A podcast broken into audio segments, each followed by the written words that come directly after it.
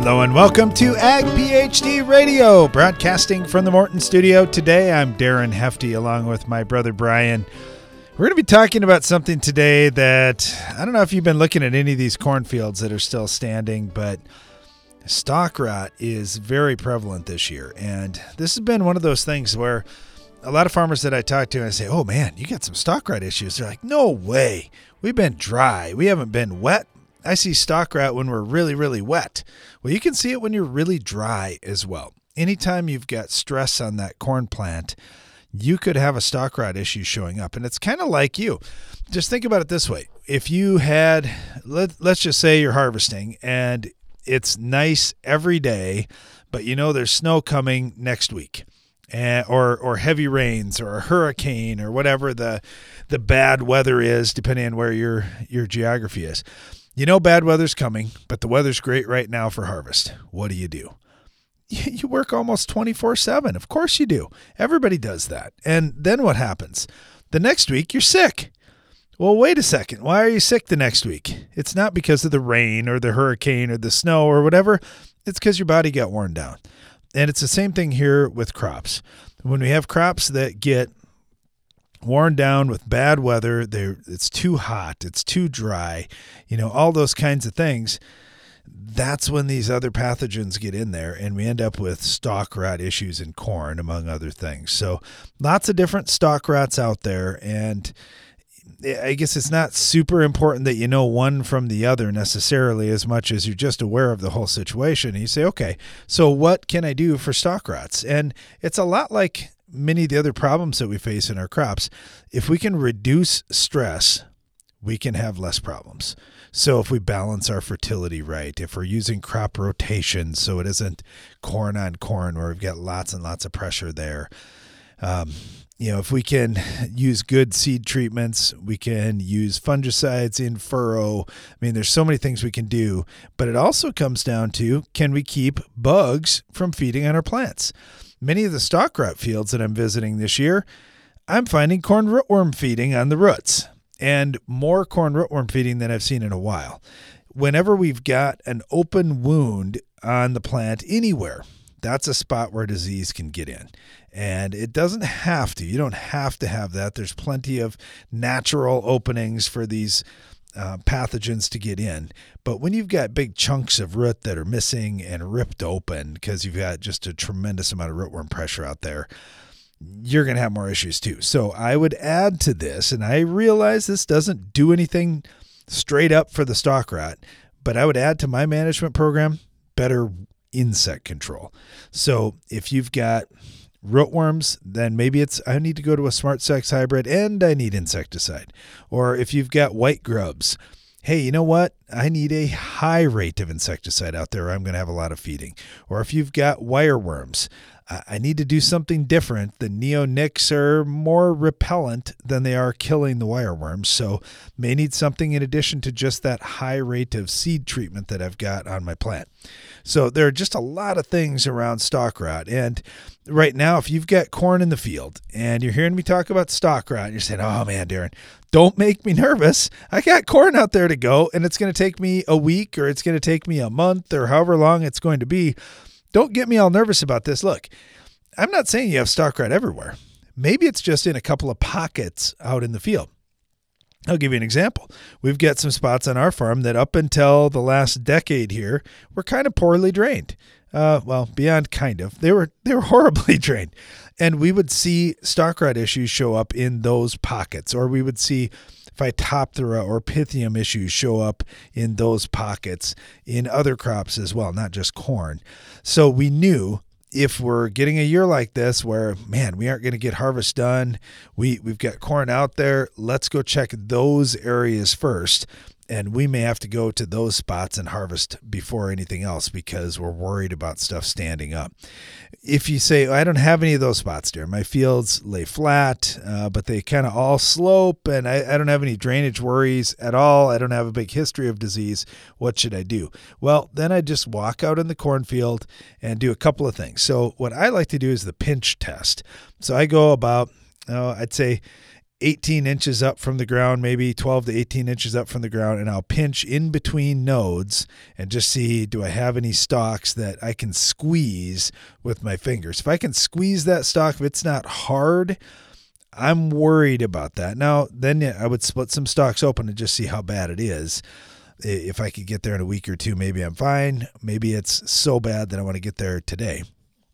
I know I had one of those fields. Um, it was boy, just a couple years after college, I got a call from my dad, and I was living about an hour away from our home farm. And he called on a Sunday or a Saturday night, and he said, "What are you doing tomorrow?" And I thought, well, the obvious answer is to tell him, "Well, I'm definitely going to church tomorrow and I'm not sure what else I'm going to be doing. And he's like, Well, okay, what time's your church? How soon can you be at the farm?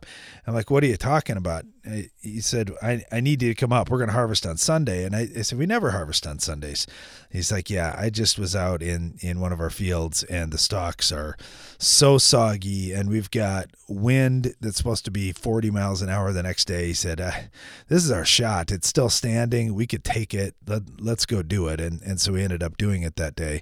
So I, I would just say, You've got to get out there, do a pinch test. That'll be one indication. But I've got other guys that, that have all kinds of variations of this pinch test. I, I, was talking to one agronomist and he said, Well, I use the shovel test. And I said, Oh, you do some digging? He goes, No, I don't dig. I push plants with the shovel. So, what do you mean? He said, I just walk up between two rows of corn. I turn. I, I just take so many steps. So, I'm kind of being random as I'm going through the field. I'll turn and I'll push that shovel against all the plants till they're at about a 45. And then I'll pull it back and I'll see how many of them snap. And I thought, oh, okay, well, that's another way to do it too. His thought was if I had a heavy wind, that's about how far the wind is blowing them, and I'm just going to see what's going to happen. But you can do whatever kind of test you want. If you've got stalk rots out there, the big thing is find them, see where you're at, and get the harvest done before stuff's on the ground. Because this time in harvest, is when all the calls come in of something blew over last night. Why? What's going on out there? And stalk rot is definitely going to be one of the culprits this year. We're also taking your calls and questions today at 844 44 AG PhD. Stay tuned. We'll be right back. A lot can happen between fall anhydrous ammonia applications and early corn growth the following spring. N-Serve nitrogen stabilizer protects nitrogen between fall applications until critical corn growth stages, helping produce maximum yield at harvest. Fall applied applications of N-Serve have been proven to increase yield by 7% on average. Nitrogen is one of your most expensive inputs each season. Protect that investment with N-Serve. For more information, contact your local retailer or visit nitrogenmaximizers.com. Morton Buildings knows that great buildings need great people, and we want you to be the newest member of our team. Morton is expanding its construction crew, and we're seeking new and experienced candidates to fill our crew member positions. Morton provides great pay and training, so be a part of the next generation to build Morton. Don't let the opportunity to join the best construction crew in the business pass you by. Learn more on our careers page at mortonbuildings.com.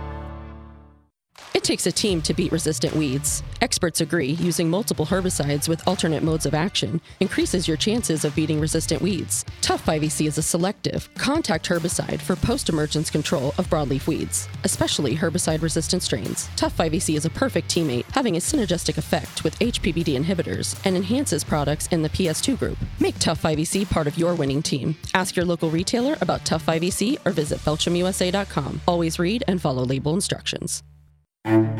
AgroLiquid is precision crop nutrition. That means being committed to product performance, to research and field testing, and to superior agronomics. Most of all, AgroLiquid is committed to delivering precisely the right nutrition in the right way, including seed-safe planter plus side dress applications and foliar applications with low burn risk. AgroLiquid. Apply less, expect more. Find a retailer at agroliquid.com.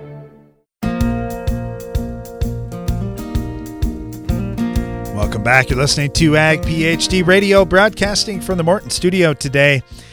I sound excited, but the topic that we're discussing today is a tough one stalk rot in corn. If you've got stalk rot, if you've had it over the years, you know what I'm talking about. It's no fun when all of a sudden you see maybe it's one stalk out of 10, maybe it's a little worse than that. Maybe it's patches in the field or, or it could even be the whole field and they start breaking over. That's no fun. It's no fun. It makes it really difficult to harvest, and oftentimes we see a lot of loss out there. So, I want to talk about if you're seeing it this year, here's what you can do going forward. We're going to give you some good ideas, and and one of them uh, got our friend Brandon Trege on right now with FMC. Uh, one of them's a new product, and I wanted to talk to Brandon about a little bit. Brandon, thanks for joining us. Yeah, thanks for having me, Darren. Hey, I want to talk to you about Xyway. And I know, yes, I know, I know. Uh, some guys are saying, "Wait a second, Darren. This isn't a miracle problem. Every disease or product, every disease you have, you say, I wonder what Xyway would do on that." But you know, we've got this fungicide that moves that much in the plant, and I, I just think, what are, what are the possibilities if we can improve plant health right from planting time? So, talk to us about this product, Xyway. Sure. Well, the, the whole concept behind it, as you know, is to be proactive rather than reactive. Because once that stalk rot sets in, and I don't care if it's you know an anthracnose or a fusarium, once that inoculum takes hold, there's really not a whole lot we can do because it's established in that pith, it's in that vascular tissue. So the idea behind Xyway is get in there first, get a barrier up. It's xylem mobile and it has a very long residual. So the idea is that before that inoculum can take hold, we're already there. Um, obviously, our cultural practices kick in, but this is something that guys can take that extra step to make sure that they're not getting any severe lodging later in the season. All right, what are you seeing on Xyway this year? We're starting to see some yield data coming back, and our farm is nine bushels better, and that's pretty cool. Uh, have you seen much yield data in Nebraska or nationwide? Sure. So yeah, uh, at least in the Great Plains and the Midwest, we're still wide open in terms of in terms of uh, harvest. So we got a lot of guys still getting stuff submitted. Um, just here in Polk, Nebraska, we were ranging from two to 14 bushels above. So the ROI is certainly there. What surprised me though is that we didn't have a whole lot of foliar disease this year. Um, I, I thought we were really setting ourselves up to get a lot of gray leaf spot, a lot of northern corn leaf blight, and I've been hearing that overall disease pressure is down, but the the yield benefit is still there. And one thing I have noticed is, especially in eastern Nebraska, is seeing some stalk rots. So it's not just about disease protection or disease uh, you know, protection. It's about the whole protecting the whole plant. Um, and so if we can maintain that stalk integrity, even if it's not necessarily preventing a disease, it might help us with harvestability. It's going to help with standability and reduce some of the losses that we might take on that back end. All right, we've had a lot of calls about corn rootworm this year and just pressure ridiculous levels in some areas, just tons and tons of rootworm feeding. And so one of the things that I've had for for a question this summer has been or this fall has been okay, I'm not set up to apply a fungicide in furrow like we're talking about or a fungicide at planting at 2 by 2 wherever. And I'm also not set up to put on rootworm insecticide. I've been doing you know, just SmartStax or something like that to try to manage it or crop rotation, whatnot. Talk to us about this Thrive 3D system, Brandon. We've got one on our planter. I can talk about it, but I'm kind of curious. What are you seeing about the Thrive 3D system, and is that a consideration for growers for next year for not only protecting against diseases but also protecting against bugs? Well, it is. And the best thing about the Thrive system is efficiency. And so when we think of a liquid and furrow system, or like you said, two by two, whatever it might be, you know, that's a substantial amount of gallonage that's going in. We're having to refill quite often. What the Thrive 3D system does is uses air as a carrier.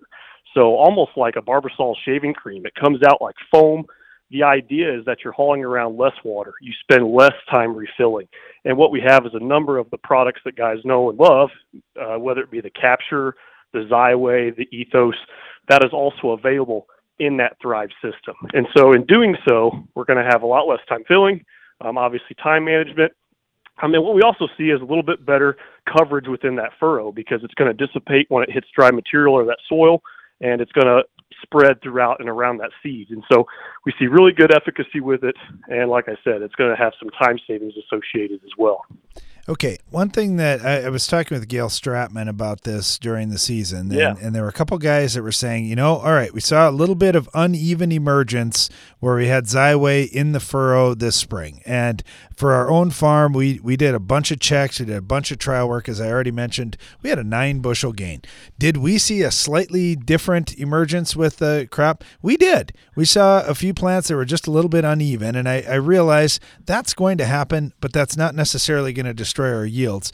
What did you see when we got in a two by two when we went through the Thrive system? Because what we kind of pinned it down to is we were putting on a low rate of liquid and it was kind of glugging it out there when we were dropping it in furrow where it, it, would if you're doing five or ten gallons an acre that's not very many drops of water and so when we were mixing it up we'd see drop drop drop and then we'd have a little space and then drop drop drop and so we thought maybe we were getting different concentrations in each plant what what's been your observation yeah, that's exactly right. You know, trying to get the consistency. It's a systemic product, right? It's a systemic, a systemic synthetic chemistry.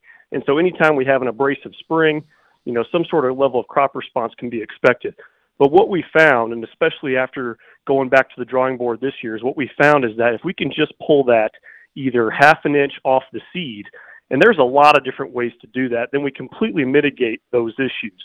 So whether it be, like you said, two by two, we're looking at furrow jets, wide drop, there's still a plethora of ways to get out there. And of course, the Thrive system we have no issues with the Thrive system that I've seen in my area because 90% of that carrier is air. And so we're not having the consistency issues like you described. And so while the benefit always seems to be on the back end and we're always really pleased with the harvest monitor, the last thing we want to do is spook guys in the spring with uneven emergence. And so taking it a little off that seed just or using the Thrive system completely mitigates that. Yeah, and I, I also mentioned this too. We do have full disclosure, everyone. We do have a Thrive 3D system. We've been using it for capture. We've been putting out rootworm insecticide that way, and uh, now we can do some Xyway that way too. And I do really like that foam. It seems to to really get some great coverage throughout our furrow and I don't know if that's what it takes to to get the most out of any product that we're going to put that way. We're going to keep doing it, and I do like you mentioned the efficiency. Uh, it's kind of a one time a uh, one time a day fill up and plant all day. That's been a really nice thing too. Exactly, and to kind of tie all the topics together, you know, one of the things we know is that corn rootworm can actually vector fusarium, and so when we're thinking about okay, how do I get insect protection? How do I prevent stalk rots? The idea is to not cut corners.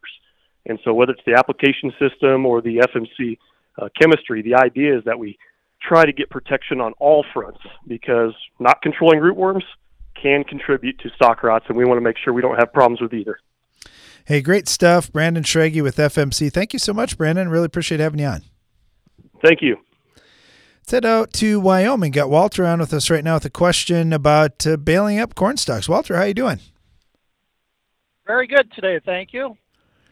All right. What? Uh, you got a good topic there, but uh, I did a lot of traveling here in the last uh, two weeks across upper Nebraska and, and uh, Iowa on 20 and back from Chicago on 80. Uh, and I see the corn harvest looks pretty good, but I don't see many. I don't see nobody baling any corn stalks with the uh, prices of hay and stuff this year. Why? Is there a reason they like to keep them corn stalks on the field, or? or well, that's a good. That's a your, good question. I, uh, uh, well, I, will say this from our own farm. So we we don't bale corn stalks here. Uh, we we just we've never done it. We've just always chop. We use a chopping corn head and we just blow them back out in the field and and that's it for us. But we've got our, our neighbor right across the road. They bale stalks every year. And so they're they're right after it this year. They're a little bit slower on harvest for whatever reason. I just noticed this week they're baling up their first stalks so uh, i'm not sure sure about that. I know they've had some rain in some of the areas, especially you mentioned going all the way east to, to Chicago. Uh, I know they've had some rain in some of those areas, and that may be keeping some guys out. So I think there's some farms that do it on a regular basis and some that don't. But I, I know what you're saying. There's an opportunity that it could be actually worth some money this year if a guy was trying to maximize how many dollars he pulled out of that field. That would be another way to do that. Uh, for us, we're we're just concerned about protecting the soil a little bit and, and leaving some cover out there and uh, leaving that residue in the field. But yeah, a lot of difference depending from farm to farm across the country on stalk baling. Hey, thanks for the question, Walter. We appreciate that. We'll be right back after this. Boost your productivity and profitability with Soil Warrior from Environmental Tillage Systems. Improve fertilizer efficiency and your yield potential in just one strip till pass. Now that's ROI. Contact us today at soilwarrior.com. Get an extra semi load out of your grain bin. The end zone from Farm Shop MFG can increase your stored beans moisture from 10 to 13%. On a 20,000 bushel bin, that's a free extra semi load. Visit farmshopmfg.com for more. Are you combining around weed patches, waiting for weeds to dry down, or tired of spring burndown failures? Save time, nutrients, and moisture by including a Valor herbicide brand in your fall burndown program. Valor provides excellent residual control of tough weeds, including kochia, mare's tail, prickly lettuce, dandelion, plus suppression of bromes. Proactive, effective weed resistance management starts in the fall. Get a clean start for your next season with Valor herbicide brands. Always read and follow label directions. Winter is here, and that means it's the perfect time to improve your farming operation by attending Ag PhD's winter workshops and clinics. Hi, I'm Darren Hefty. My brother Brian and I are hosting a bunch of free workshops throughout January and February, with each event focusing on different subjects that all help you make more money on the farm. On January 11th, we start off with a wheat agronomy workshop, followed by two days dedicated to understanding soils and cutting fertilizer expenses. Then on Monday, January 31st, we're dedicating a whole day to drainage and the benefits of tile, followed by our corn agronomy workshop on February 1st. Finally, we'll be discussing soybean agronomy on February 15th, with the next day fully devoted to learning about one of the newest developments in increasing yields across the country natural and biological products. We have a lot of great information on how to improve your farm, and we can't wait to share it with you. Best of all, all these events are free, so be sure to check them out. Learn more and register at agphd.com. Did you know soybean diseases like white mold and sudden death syndrome can survive in your soil even after rotating crops? Prevention of these diseases is a constant battle, and yield loss from an infection can be devastating. The right management plan makes all the difference. Keep your beans safe with Heads Up seed treatment. Heads Up guards your seed from both white mold and SDS. Stay protected and profitable by asking your seed dealer for Heads Up. Learn more at headsupst.com. No matter what time of the year it is on your farm, with a Bayer Plus Rewards program, earning and redeeming rewards are always in season. Because when you buy two or more eligible seed or crop protection products throughout the year, you earn $3 per acre in cashback rewards. Cash you can redeem and reinvest in your farm later in the season. That's Bayer Plus Rewards, and that's how we're helping make every part of your season, well, rewarding. Visit mybayerplus.com to learn more. See program terms and conditions for full details.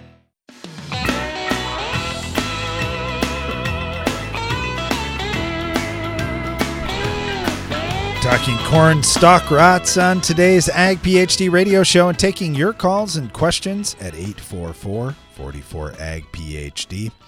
Got Patrick on right now with us in Southern Ontario with the story for us. Patrick, how you doing? Oh, I'm good, Darren. How you guys doing? Well, pretty good. You got a tough connection there. Uh, are you in a tough cell phone spot, or maybe I'll have Janelle try and get it? Uh, kind of. Okay, I can hear you a Is little that bit. any better. Yeah, a little bit. Um, yeah, Darren. Uh, I'm talking about uh, uh, stalk rot, and I've got a good example of that on my farm. Um, the drainage is extremely important now that I've, uh, you know, had some spots that have had stalk rot because of poor drainage. Gotcha. Okay. How how long have you been And- uh, working on getting some tile in? Well, I am going to try to get them in hopefully this year before winter comes around. Um, in the past, I had some corn blow down, um, and I always thought it was the variety or it was the potash.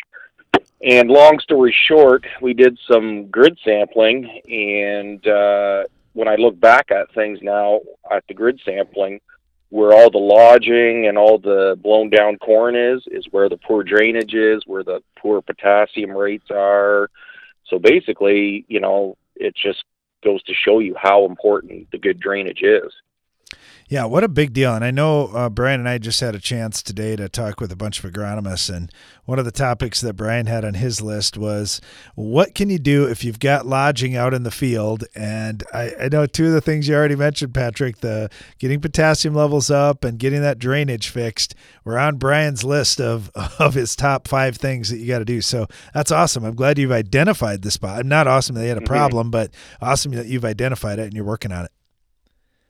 Well, you know, and actually, I have beans out there that can't be harvested because of poor drainage. I've never had that issue before, but here in Ontario this year, we've had a pretty wet year. And, uh, you know, there's probably a thousand dollars worth of beans sitting out there that can't be harvested. Well, to me, that's a thousand dollars worth that should be put into drainage. You know, I'm, uh, is, is how I'm looking at it. So, and even the beans this year were lodging, and I know it's because of drainage. So, yeah, I can't I can't uh, say that enough how important that is. Yeah, it's it's been a big deal on our farm too. I'm glad you glad you called in with that. How are you coming on harvest though? The you said you got some beans that are still left out there. You got a lot of crops still left in the field, or, or are you getting down there a little I bit? haven't I haven't touched any corn yet. Everything is moving very slow in southern Ontario this year. There's probably I would say you'd be lucky if half the beans have been harvested. Yeah, there's a little bit of corn off, but not much. We get a good sunny stretch for three days, and then the rain comes back, and then you have to wait for it to dry up, and then it's sunny for three days, and then it, the rain comes back. So it's been a really slow process so far. So I I only have corn left to do, but there's a lot of folks out there that got a long ways to go. Yeah, we'll certainly be thinking about everybody up in Ontario. That I know it's gone fairly fast for us because we've been so dry, but uh, we have we've got some rain recently here, but I don't think it's going to be enough to hold us out. But man, hopefully we can send some of Mhm. our dry weather your way. That would be great. All right, well, thanks for the call, Patrick. We really appreciate it. And if you do get the drainage going, would love to hear uh, progress on that too and what you're seeing. Awesome. All right, you guys have a good one. You bet. You too. Thanks. Uh, we've got Connie Strunk with us right now with South Dakota State University talking about stalk rots in corn. And Connie, I don't worry about stalk rot at all when we've got everything harvested. But man, when I've got corn out there in the field late in the season, I get pretty nervous about this. Is that a that a real thing I should be worried about in South Dakota? It is, and especially this year, it seems like most of most of the fields we've been in have had some variation of some stalk rot. It's not just one county; it's kind of across most of the state that has corn. Um, we're seeing a lot of fusarium and charcoal rot out in the cornfields this year. Charcoal rot is not nearly as surprising because we were drought and dry throughout the growing season. And so that one is more of a drought stress magnifier for a stalk rot disease. The fusarium is also, you know, it can be on the cause the ear ear rots, but it is one, you know, that both the fusarium and charcoal rot can withstand in the ground for a long time.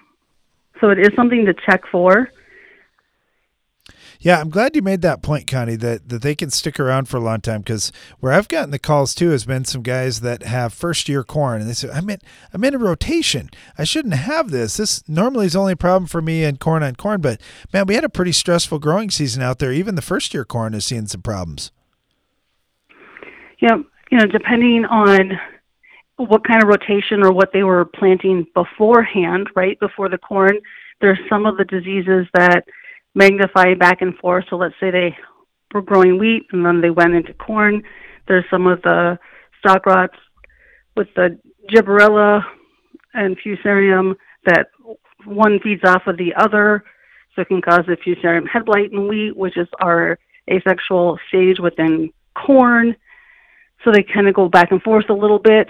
So rotations alone isn't going to manage the stalk rots. I mean, it is one way to reduce some of it, but when they can reside in the soil for many years or a longer time, it's just not going to be conducive one year away and thinking you're not going to have that problem. So for so growers that's with corn, with growers with corn still out there, Connie, uh, if corn's blown over and it's laying down and it fell over because it has stalk rot issue, okay, everybody can see that. But what about the corn that's still standing? What what should they be looking for?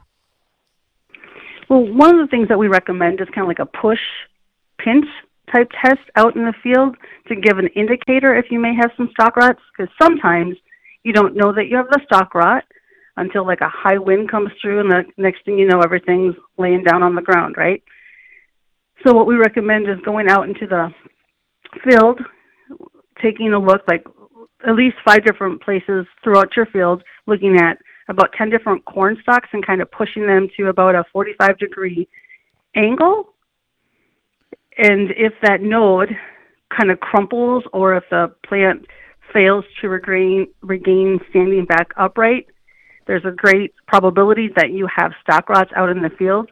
And that's where we would recommend if you're having more than 10% of those stalks as potential stalk rot to harvest those as early as you can to delay that lodging. Once they're on the ground, you know, they are susceptible to some of the ear rots with the with the ears touching the ground, but just like anything with lodge plants, it makes that harvest much more challenging. Yeah, absolutely. It's it's tough, and we've seen a lot of guys. I know we've had that situation uh, a number of years ago on our farm where we had a field we had to go one way harvesting, and uh, that's that's really painful to do. So if you have one of those situations, so say we had a field that had a lot of stalk rot issue this year, what would you recommend they do after harvest and, and leading into the next crop? Well, as they're preparing for the next year, you know, depending on what their rotation is or what they're going to be planting either way, really taking a look at that stalk strength or the resistance to stalk rots to when they make their um, cultivar hybrid variety selections. That'd be the good first step. And then also really encouraging their fertility program, you know, doing their soil tests, make sure that the fertility program is on to- on on top or on par, if you will. Um, their plant populations, you know, really recommend planting more of those proper plant populations to kind of reduce that overload for like nutrients and any of anything that could potentially stress the plant. So if there is an area where it's poorly drained, you know, working on that or more compacted, anything that could stress plants. Obviously, drought is out of their control, but anything leading up to that point would be things that they could look at. You know, fungicides, they don't directly control the stalk rot. So once you're seeing them already out on the plants, it's too late for that. But depending, you know, if they're having a lot of foliar leaf diseases, you could do a fungicide, which would help um, that plant stay a little healthier throughout the rest of the season. Yeah, That's I if like they're having that moderate to high disease pressure. Yeah, I like that mention about plant health. That just seems to really play out on a year like this. We're talking with Connie Strunk here with South Dakota State University. Connie, thanks for being out. We really appreciate it. Stay tuned. We'll be right back. When you're ready to harvest more corn, Drago is ready to help. The proven Drago Series 2 corn head with automatic self adjusting deck plates beats competitive brands for harvest efficiency. And the new Drago GT features integrated deck plate ear shocks for unsurpassed yield capture. Harvest more, return more with a Drago Cornhead. For more information on Drago cornheads, go to dragotec.com. That's dragotec.com. Fill once, plant all day. The 3RIVE 3D application system from FMC is a revolutionary in furrow crop protection platform that plants up to 480 acres between refills.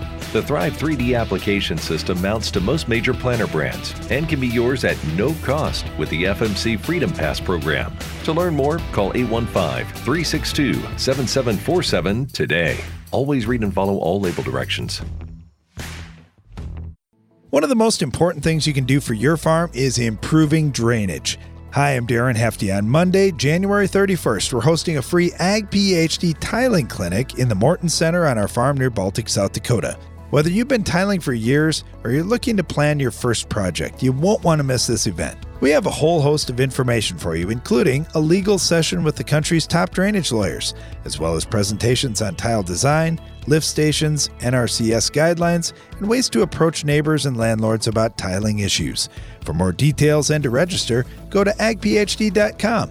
While you're there, check out the other Ag PhD events we have coming up in January and February, including agronomy workshops in corn, soybeans, and wheat, two days dedicated to soils, plus a whole day devoted to natural and biological products. There's a lot of great information here, and we can't wait to share it with you. To learn more about these events and register, go to agphd.com. Are you combining around weed patches, waiting for weeds to dry down, or tired of spring burn down failures? Save time, nutrients, and moisture by including a Valor herbicide brand in your fall burn down program. Valor provides excellent residual control of tough weeds, including kochia, mare's tail, prickly lettuce, dandelion, plus suppression of bromes. Proactive, effective weed resistance management starts in the fall. Get a clean start for your next season with Valor herbicide brands. Always read and follow label directions. Maintaining your crops is as important now as it's ever been. Howler, a revolutionary fungicide from AgBiome, can help. It provides long lasting protection from a broad spectrum of foliar and soil diseases that affect crops. Howler is OMRI listed, has multiple modes of action, and has minimal pre harvest and re entry intervals. It's flexible, easy to use, and is available right now. Visit agbiome.com forward slash howler to learn more.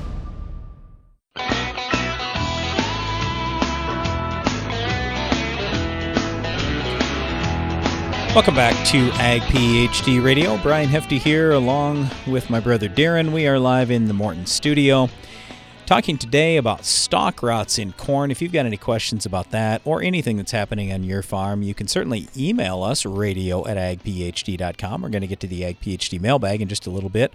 Or you can give us a call, 844 44 Ag PhD. Our phone lines are open. Again, that number is 844 442 4743. Next on the show, we've got Allison Robertson with us. She is with oh, with Iowa State University. Hi, Allison. How are you doing today? I'm good, thank you. I'm glad you got Iowa correct. I was born in Iowa, so I should be able to at least say the name. So, anyway, uh, Allison, we uh, have been talking on the show here about stalk rots in corn let me just first ask you this. It seems to me like we've had more issues this year. I'm guessing it's because of the drought, but number one, have you seen more issues this year? And two, if so, why do you think that is? Um, so, yes, I have seen um, a lot of stalk rot issues, um, particularly in eastern Iowa. And then I've also heard of a bunch of stalk rot um, stalk rot issues as you go further east, right? And so there's um, two two reasons.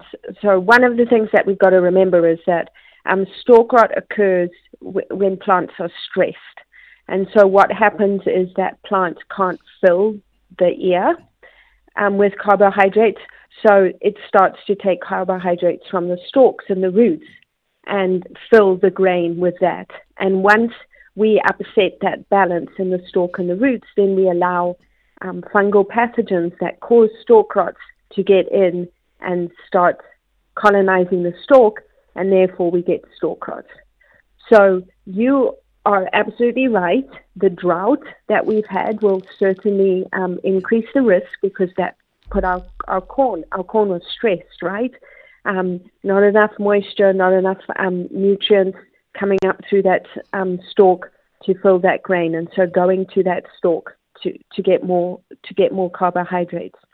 As we go further east, where they had a lot more rainfall, then we start running into diseases. Um, the big one this year was tar spot, right? And so once we have those those leaves covered with tar spot, or grey leaf spot, or northern corn leaf blight, any disease, southern rust was another big one um, those leaves can't photosynthesize efficiently, and so those leaves can't make the carbohydrates that need to go to the grain. And so the plant then has to find the carbohydrates from somewhere else. And where does it go? It goes to the stalk and it goes to the roots and starts to pull the carbohydrates from there. Let me ask you about tar spot. I was just talking to a group of agronomists about tar spot, and I told them, and these were agronomists, a lot of them from South Dakota and western Minnesota. And I said, okay. it appears to me that tar spot is moving west further every year because now I believe it's been found in every county in Iowa. It's been found in southeast Minnesota. So what what what's your prediction on when I might get some in South Dakota? Do you see this disease moving further west? Um, absolutely. I think the disease is going to move further west. I believe that I saw a tweet from Tamara Jackson to say that tar spot has been found four counties deep into Nebraska. So um, it's it's in Nebraska now, and I've And I'm a little concerned with that because Nebraska, they have the irrigation, and we know from um, Indiana and Michigan, um, the work that's been done there, that irrigation um, really favors this disease. And so once that pathogen gets there and starts to survive in the residue and build up, um, that's going to be a problem when you have irrigation. Um, I know Emmanuel um, was out in South Dakota trying to find tar spots and didn't find any in your area of the world. Um, but um, I wouldn't be surprised if next year it shows up there. So it is moving. Um, it's also moving further east. You know, reports in Pennsylvania. I can't remember where else in um, in in the east, but and then down in Georgia, right? They also had reports of it down there. So it's it's just spreading wherever we grow corn we worry about this because it's a newer disease. We don't have varieties that have true resistance. And in in our area, for example, in western Minnesota, so South Dakota, western Minnesota, even if you go up onto the east side of, of North Dakota, there's a lot of corn that's raised. And we aren't used to spraying a tassel time fungicide because it hasn't typically paid very well. Well, if tar mm-hmm. spot shows up, all of a sudden we might lose 30, 40 bushels, and we go, what the heck just happened here? So I assume that's got to be the concern that a lot of the producers in Iowa have as well. If they aren't used to spraying fungicide, this thing could sneak up on you. You're not expecting it, and all of a sudden you lose a bunch of yield. Yes, exactly. So, I mean, I, I, I think um, Marty Chilvers, when I was speaking to him last week in Michigan, he was saying that there were some farmers who were losing up to 50% of their yield to tar spot. And the other thing you mentioned, the fungicide. I mean, we know the fungicides work. You mentioned a fungicide at tasseling. Um, I so that's one of the things that we're really struggling with is the timing of these fungicides for tar spot. Um, this past year, so 2021 in um, Wisconsin and Indiana, um, they they've been finding that a tar spot prior to tasseling, so around about V16, and after tasseling at about R3. So two fungicide applications controlled the disease um, better than that R1 application. Yep. But then the year previous to that, it was one application at R2, R3. And so it kind of depends when the disease comes in, you know, and then that's and then that's when you target your fungicide. So it's it's it's not as easy as gray leaf spot or northern corn leaf blight. Yeah, and that so this fall we've had so many calls here on the radio show about tar spot, and that's why I wanted yes. to spend a little more time on it today because it's been massive yield losses from about everybody that's called in. But the callers yeah. that we've had have said to your point, here in 2021, it was a pre tassel and it was followed with another treatment at R1, R2, something like that. Two applications. Yeah. And yeah. and and it was big time. But I worry about this because if we say, "Oh, it all depends on when the disease comes in," how are farmers supposed to know when the disease comes in? Because if you wait and scout and oh, I see tar spot, well, you're too late already. Yes, yes, and you have an um, an excellent point, and um, that kind of allows me to plug um, unashamedly um, Damon Smith's app, right? So um, from Wisconsin. He does have an app, the Tar Spotter app, that he's been using, and I believe that it's worked pretty well in um, Indiana, Michigan, Wisconsin, that kind of area. Um, you know, using, and it's based on weather data. It kind of predicts when you've had the correct weather um, for tar spot to occur, and then you can go in and spray your fungicide. Um, I know that he had a few problems with his white mold app um, because it didn't quite work up in northwest Iowa. And so um, I guess I wonder if he's going to run into similar problems with the tar spotter app, you know, in your kind of area of the world. But really, that just depends on collecting data, right? Yep. And people just using the app and then reporting it back to him. It didn't work or it worked great and then that allows him to then tweak it. Yeah, we, yeah, we've had Damon on the show here several times, and we've talked about his apps and predicting prediction models and that kind of thing. So, yep, I do Mhm. think all that is important. Allison, we got about thirty seconds left. Anything you want to leave us with when it comes to stalk rots in corn?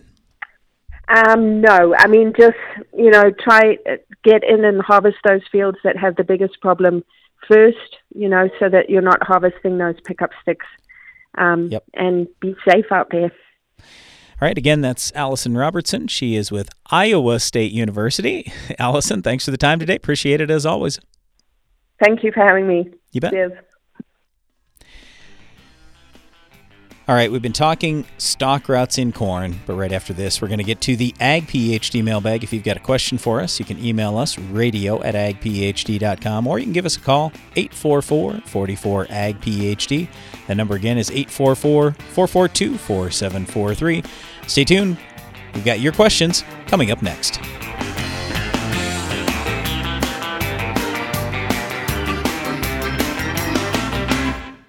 If you've ever wondered how the Farmall got its name, here's an abbreviated list of the jobs the Case IH Farmall can do. Baling, cutting hay, feeding, hauling, loading, pulling, raking, cleaning barn, mixing feed, fertilizing, mowing, chopping, seeding, clearing, irrigating, furrowing, cultivating, hitching, digging, emergency tow, harrowing, hoisting, leading parades, excavating, grading.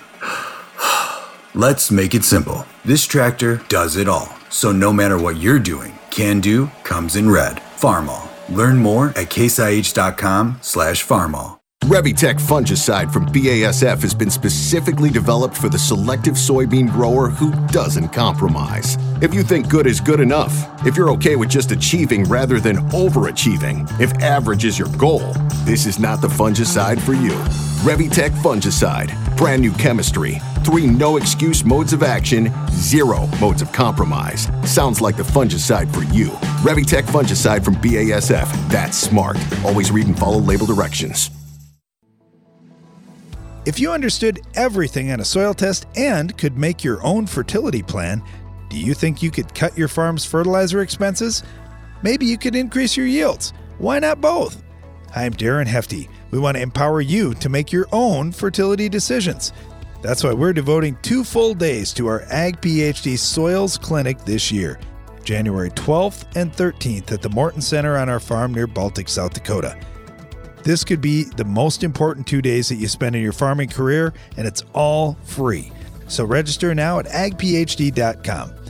While you're there, check out the other Ag PhD events we have coming up in January and February, including agronomy workshops in corn, soybeans, and wheat, a tiling clinic, plus a whole day devoted to natural and biological products. There's a lot of great information here, and we can't wait to share it with you. To learn more about these events and register, go to agphd.com.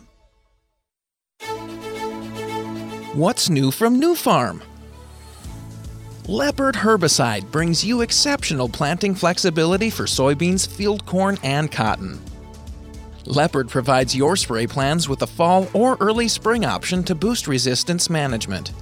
And did we mention it's a highly compatible tank mix partner due to its ultra low use rate? Ask your dealer for Leopard herbicide. Available for fall.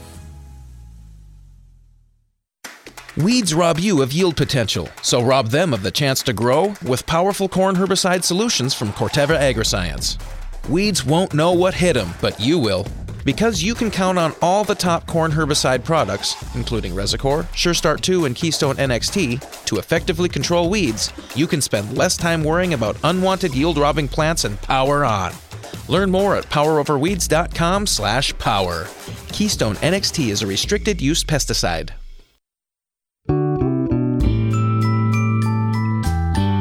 Hey everybody, come on in. The Ag PhD mailbag is about to begin. Oh, we've got a lot, a lot of great questions here in the Ag PhD mailbag today. Again, I'm Brian Hefty, along with my brother Darren. We're live in the Morton studio. First question comes in from Clint. He's out in Illinois. He says, I got a farm that's had crown rot and it really affected yield. Just curious if you guys have any recommendations to prevent that besides tillage. Darren, go ahead. What you got? Well, it's kind of what we're talking about here today. If we get infection early in the season, that that's just going to set us up for a problem the rest of the year. We saw a lot of crown rot this year in some of these fields that were impacted by corn rootworm feeding. And I think if we get back to let's control disease at planting time with an in-furrow two by two treatment, then you've got rootworm control with a SmartStax product and some insecticide. You're going to avoid a lot of those issues. And then when you're talking to your seed providers, talk to them about these particular issues and see if they have hybrids that are more tolerant as well. Yeah, we can talk hybrids all day long, but crown rot is because, in, in a lot of cases, it's because of how your soil is. You have to have the right environment for that. So we often see more where you have wetter soils, compaction, where your fertility isn't balanced. You've got soil issues. So that's part of the reason why we like looking at soil tests so much. We want to see a lot of times I can pick out if a person has a drainage problem just right there looking at their soil test, but then also it's certainly that balanced fertility part. And always we'd encourage you do what you can to reduce compaction on your farm. All right, next one comes in from Sherman, and we had done a show recently where we were talking a little about herbicides and human safety. Sherman says this He says, I would respectfully disagree with the statement that gasoline is more dangerous than any herbicide you use on your farm, as you mentioned gramoxone or paraquat in your videos. Simply getting paraquat in your mouth and immediately spitting it out is enough of a dose to kill. People use it to commit suicide in the third world. Very cheap but horrific death. Uh, Sherman, I would say that the toxicity between gramoxone and gasoline is similar. We do not use gramoxone or paraquat on our farm. And that's why I can confidently say that gasoline is by far, and it's not even close, by far more dangerous than any herbicide that we use on our farm. And gasoline is real, real similar toxicity to gramoxone, which has the active ingredient paraquat. Yeah, I mean, our whole point and why we bring up gasoline so much is simply this because people want to vilify herbicides immediately because they hear the word chemical. Yet, just because it's a herbicide, that does not mean it's number one dangerous, and it certainly does not mean it's super dangerous. Gasoline, if you ingest just a tiny little bit, you're dead. Yet people go to the gas pump, they real and they don't even realize number one, there's it's so lethal. If you drink a little bit, you're dead. But two, it contains benzene. It also contains xylene, which is no good for you. But gasoline contains benzene, which is a proven cancer causer. And people want to say, oh, these other things are causing cancer when, I, I mean, think about it. For any listener today, anybody listening, when you go to the gas pump, do you put on personal protective equipment first? I've never seen anybody do that but that would be my recommendation. If you were going to have a herbicide, it'll tell you right on the label for things that are way safer than gasoline that you have to use personal protective equipment every time. Why do we not train people with gasoline and how dangerous it is? All right, let's get to the next one here. Uh, this one comes from Harold. He says, Other than Neal Kinsey's agronomy workshop, will there be a live stream option for any of the other clinics or workshops scheduled for this winter? Yes, Harold, all the workshops we are doing in January will be live streamed, and we will give you more information on that at agphd.com as we get a little closer to those dates. Next one comes from Clint. He says, I live in Kentucky and we use a harrow right before we plant in the spring. It only works the ground about an inch and a half deep. Will this be enough to use trifluralin? And can I put the metribuzin and authority in at the same time? Uh, Darren, what do you think in terms of answering this question? Well, you can use all those products that way. You're going to lose a little bit of that trifluralin. Any of that trifluralin that doesn't get buried it's going to be subject to, to volatilization. You could potentially lose it. So yeah, if you could get some rain right after you put those products out, or put them on in a light drizzle, that would be amazing. But you know, the metribuzin authority parts are going to be just fine. The trifluralin, you're not going to get all of it. For the most part, that isn't a huge deal, but you can do it. I'd say if you tilled it twice or tilled a little deeper, it'd be better for the trifluralin. Yeah, the reason why I don't worry about it that much is you've already got Metribuzin and Authority that have a lot of activity. If you bury the trifluralin at all, even that inch and a half deep, it's probably going to be enough. You might see some streaks out there. It might not work 100%, but it's still going to work fairly well. So, Clint, I think you would be fine if you do that. Would we prefer to have it just a hair deeper? Yep. We go with our field cultivator at probably three inches deep, let's call it, if I can. It might be four. But anyway, we use a little different tool, but a harrow can work. It's just not going to be quite as good, but it's certainly going to be great for that Authority and Metribuzin. Those products love very light incorporation, just like what you've described. Next one comes in from Mitch. We were talking about spraying 2,4-D recently on Ag PhD, the TV show. And here was his comment. He said, A plant's metabolism stops when there is no sunlight for photosynthesis, so they shut down at night and won't take in herbicide. He says, I didn't know about the volatility thing, though. Thank you. So here's where what he what we had said during that show, because I remember this. I had just made the comment that look, when you think about the absorption of herbicide into the plant, you you can't say it won't take in herbicide at night because it will. It's just it's going to be slower, and the main reason why it's going to be slower is number 1, it's cooler, and number 2, there's more humidity in the air. So when it's wetter, then there isn't that need for that plant to be pulling moisture in as quickly. And so basically, what you do when you spray at night is you extend your rainfast time. Instead of it being one hour, like it might say on the label, I might tell a guy, well, I'd figure four hours or eight hours or something like that. I like daytime spraying because then I don't have to worry about that so much. So anyway, that's that that's how I would respond to that. Darren, you got any comments on that at all in terms of spraying at night? No, you just want to be really careful. This is where I've seen a lot of troubles with 2,4-D and dicamba over the years, getting towards that evening time period or very, very early in the morning, and we end up with stuff moving a lot more. Yep, we have much more chance for temperature inversion, and we have a lot more chance that the herbicide's just going to sit on the leaf without getting absorbed in real quickly, like it will happen in the middle of the day. All right, next one comes from John in Michigan. He says, I was listening to your podcast from the other day about winterizing equipment. One thing that no one touched on was the monitors in the equipment. He says, I've had some problems in the past with displays not working in the spring when we pull out these, uh, when we when we pull out the equipment, especially like in the sprayer. So what we what we did is we started pulling these displays out in the fall, putting them in the shop or in the house, in the office for the winter. I think that's a fantastic idea. So, Darren, I don't think I was around for that that show that you did on winterizing equipment. Um, I, did that get brought up at all? And what do you think about pulling out displays and storing them somewhere else in the wintertime? He's right on all accounts. That didn't get mentioned. I mean, there's tons of stuff that did, but that's another great idea that, that guys should really consider. All right, next one is from Daniel, he says, I'm a small farmer from Missouri. He says, I'm renting ground that is low in fertility, in P and K. It's all no till, and I do not want to do major tillage. Would strip till be better than putting liquid 2x2 with the planter? He says, I have RTK GPS, so it would not be hard to do. Uh, my personal opinion is yes, it would be a little bit better. Now, 2x2 is nice. I, I'm not saying there's anything necessarily wrong with 2x2. It's just when you can ban fertilizer and you can put it maybe a little bit deeper in that row, that's a good thing. And also, we like the seed bed that is left after strip till better than just in no till because now we've got some of that residue that's already dealt with. All right, and last one we'll get to here. William asks Does a shank create a hard pan in soil? Darren, we got about 30 seconds. You got an answer for him? Well, any tillage that you do has the ability to create a hard pan, but if you're running a shank that's two inches wide every 30 inches out there, I'm not too worried about it.